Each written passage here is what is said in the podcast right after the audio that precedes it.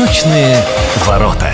У микрофона Анастасия Магнус. Здравствуйте. В этой программе мы обычно смотрим на Восток и чаще говорим о культуре коренных народов именно в связи с китайской, японской, корейской культурами, в общем, глядя на весь Дальний Восток. Сегодня есть шанс посмотреть на Запад. У нас в гостях директор Национального музея Республики Бурятия, кандидат искусствоведения Татьяна Анатольевна Бараноева. Добрый день. Инфоповодом беседы послужила выставка в музее имени Градекова «Атлас тибетской медицины». От нее бы я оттолкнулась. Правда ли, что более тысячи рецептов, древних рецептов, до сих пор сохранилось? И народный эпос родился на основе напевов, которые тоже тесно связаны именно с культурой медицинской. Слово «напевы» я вообще бы даже исключила это слово. «Атлас тибетской медицины» – это удивительное, уникальное сокровище не Бурятии, это мировое наследие, это иллюстрированное памятники, иллюстрации к знаменитому трактату, вернее, комментарию к трактату Чучи, Великое Четверокнижие, комментарий которого был создан уже более позднее время, в XVI веке, «Голубой берил». А трактат Великое Четверокнижие Джучи, он включил в себя древние индийские знания, аюрведические знания по медицине, по здоровью и китайский трактат «Царь Луны» концентрировав и как бы проанализировав вот эти все древние трактаты, тибетские ученые, тибетские философы, тибетские врачи, это вот уже был 16 век, они концентрировали и написали книгу «Комментарий в голубой берил», которому и был создан в 17 веке иллюстративный атлас тибетской медицины, собственно говоря, который мы и показываем. Мы говорим о мировом наследии. Почему он хранится у нас? Два экземпляра атласа хранятся в мире, подлинник 17 века он хранится в Тибете, в Хасе, в закрытом монастыре, а в конце 19 века наши бурятские ламы под руководством Агвана Доржиева заказали переписать с подлинника, заплатив очень много золотых слитков, и этот атлас, эти иллюстрации были переписаны вручную специально для бурятских монастырей. Это комментарий, текст медицинский и к ним картинки, да, вот так условно, если говорить простым языком. Поэтому здесь здесь все, что касается здоровья человека, лекарственных составляющих, да, то есть там нет никаких песнопений, никаких... Но стихи, тем не менее. Но стихотворная форма, да, но вы этого не увидите. То есть это иллюстрации. Мы представили 40 листов, а вообще их 76 таких таблиц. Они достаточно большие, 80 на 68 примерно размеры его. Они написаны на грунтованном полотне минеральными красками, но в связи с тем, что наш атлас нас является национальным достоянием, практически стараемся его не вывозить, но запрос всегда был на то, чтобы посмотреть это уникальное наследие, поэтому вот в эти в 20-е годы, в 2020-2021 году при поддержке Министерства культуры Республики Бурятия были созданы высокоточные копии, которые практически не отличить от оригинала. Они были обшиты нашим реставратором тканью, и это теперь выглядит как танка или тханка, тебе тибетские иконы, вот буддийские иконы, которые так сворачиваются на грунтованном льняном полотне минеральными красками. Это вот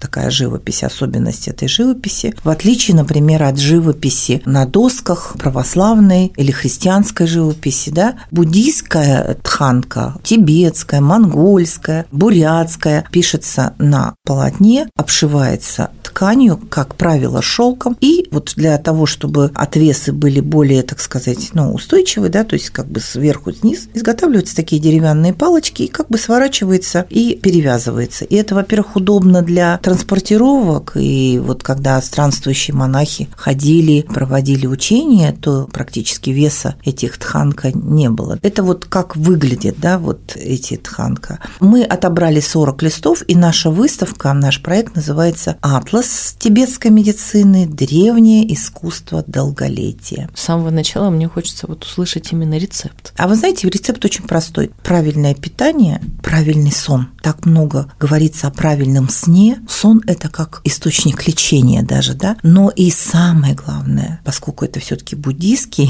тексты, это правильное поведение, несовершение грехов, правильная речь, не гневаться, не говорить лживые слова там и так далее. Там есть много буддийской космологии, буддийской философии, основы как бы понимания, что такое человек и природа, как это все взаимодействует. Причем это описано вот в этих трактатах в стихотворной форме, а здесь передается через картинки понятными знаками. Глядя на этот атлас, можно изучить историю, увидеть, какова была жизнь средневекового Тибета, какие были одеяния, еда, какие были предпочтения. То есть это действительно такое, знаете, и этнографическое погружение. И когда, допустим, говорится, что дневной сон не очень полезен, он полезен только для стариков и младенцев, и детей. Это так оно и есть. В рекомендации говорится о том, что спать можно днем, например, только на 20 минут, и то так вот взремнуть. Потому что дневной сон бывает разрушителен, да, он как-то влияет на, на омрачает разум, ум, да? да, на разум. И еще вот говорится о том, вот болезни какие. Болезни, природные явления могут быть источником болезни, да, то есть там холод и влияние демонических сущностей. Там об этом прям целые листы говорится, да, о том, что демонические сущности, они могут съесть там сердце, условно, да. Такие вещи, которые воздействуют на разум, то есть демонические сущности, они влияют на разум человека, человек может сойти с ума там и так далее, ну какие-то вещи такие, да. А вообще в основном это болезни жара и болезни холода. Там очень много говорится о пульсовой диагностике, какие бывают пульсы. Пульсы бывают женский, мужской, нейтральный. Чтобы врач провел пульсовую диагностику, надо проводить на заре, ранним утром, когда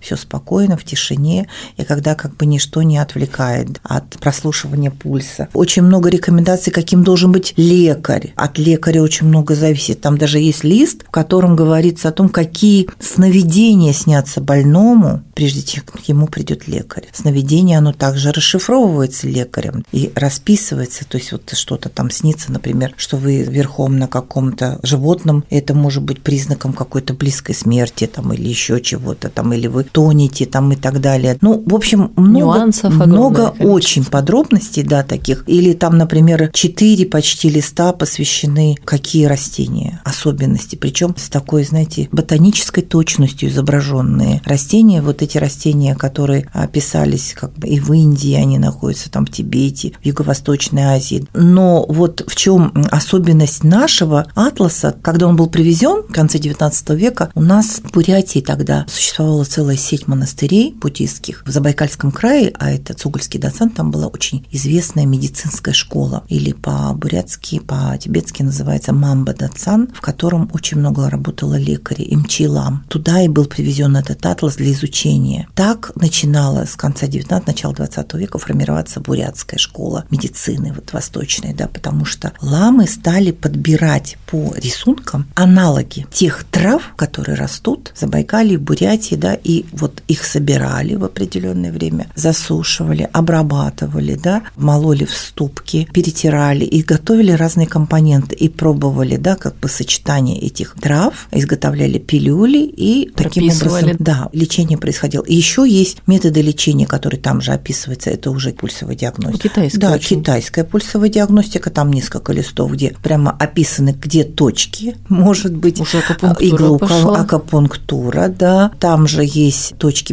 прижигания и очень интересные листы, посвященные анализу мочи. То есть 16 э, век. Да, анализу мочи и очень подробно, какая моча. Лекарь, он смотрит и выявляет диагноз болезни, да, именно по анализу мочи. В общем, подробно, невероятно. Очень подробно, да. Ведь буддизм и шаманизм все таки на территории Бурятии да. современные исконно существовали и переплетались. Шаманы тоже заимствовали вот элементы этих листов, эти не, знания? Нет, нет, это чисто буддийский атлас, это совершенно к шаманам не имеет никакого отношения. Этот атлас изучался только в буддийских монастырях, буддийских медицинских школах специально. Шаманизм, он как языческая религия, или у нас еще называют его иногда тенгрианством, там немножко по-другому, там, если даже и есть методы лечения, но они как бы связаны там с духами. Этот атлас, он основан на очень древних знаниях, и он такой вот по-настоящему научный, медицинский. Что касается шаманизма, ну, там много таких более эзотерических, эзотерических своеобразных. Как раз-таки в Атласе говорится о том, что надо быть очень осторожным. Вот там как раз в Тибете существовала религия Бон, похожая на шаманизм, и вот эти бонские монахи или бонские шаманы в основном связаны с демонами, духами подземного, ада, подземного мира, мира, и как бы здесь нельзя, здесь надо быть очень, очень осторожным простому человеку. Ну, я не могу не привязать к территории Преамурья, где шаманизм – это основа, основная религия, и тоже есть элементы как раз вот буддизма. Например, нанайский народ использовал изображения буддийские, как э, такого севена на бумаге, и считал, что это лечебная вещь. И какие-то ведь взаимоотношения были в любом случае. А с кем из народов? Наверное, с ивенками, да, больше всего? Буряты, наверное, с ивенками, да. У нас венки проживают на территории, северных территориях Бурятии. Взаимодействия происходили, ну, только таком контактном образом, но, но не более, в общем-то, да. Каких-то культурных делегаций на эту территорию не было? Ну, например, расширить территорию влияния буддизма? А нет. Вообще на северных территориях это имеется в виду, что касается Иркутской области, там же были еще этнические буряты у нас проживают. Были построены дацаны, дацан существовал на севере Крыма, но там как раз-таки давным-давно места расселения ивенков, или на севере Бурятии в Курмкане тоже. Строились дацаны активно, но ивенки, они никогда не принимали буддизм. Они всегда существовали в своем мире, в своих религиозных традициях, и никакого навязывания не было со стороны бурят. Это шел такой параллельный мир, параллельное общение. Ну, то, с чего мере... я начала, и конфликта не было. Нет, конфликта и... не было, нет. Это вот связей тесных тоже вот уходит не а, было. Связей тесных, наверное, тоже. Что касается вот религиозного, то, что вы говорите, да, могли ли ивенки принимать буддизм в Бурятии? Нет, такого не было. Сейчас как люди относятся вот к этим листам, к этому наследию? все таки как исторической ценности или как в Китае, где до сих пор используется очень хорошо и прижигание, акупунктура и прослушивание пульса? Я могу сказать так, что у нас есть Центр восточной медицины, который основывается на том, что продолжает как бы вот эти традиции, но уже современной медицины. Там есть и иглоукалывание, и прижигание, и кровопускание, массажа, безусловно. Также они занимаются как раз сборами трав, которые также применяют у себя в клинике. Ну вот они как бы основываются, скажем так, условно на традициях вот этой вот тибетской медицины, на атласе, да. Татьяна Анатольевна, спасибо большое, что пришли. Конечно, тема для нас очень неожиданная, редкая. Я даже не помню так сходу, чтобы мы вообще говорили об этом. Спасибо большое. В гостях у нас сегодня была директор Национального музея Республики Бурятия, кандидат искусствоведения Татьяна Анатольевна Бараноева. Меня зовут Анастасия Магнус. До встречи в эфире.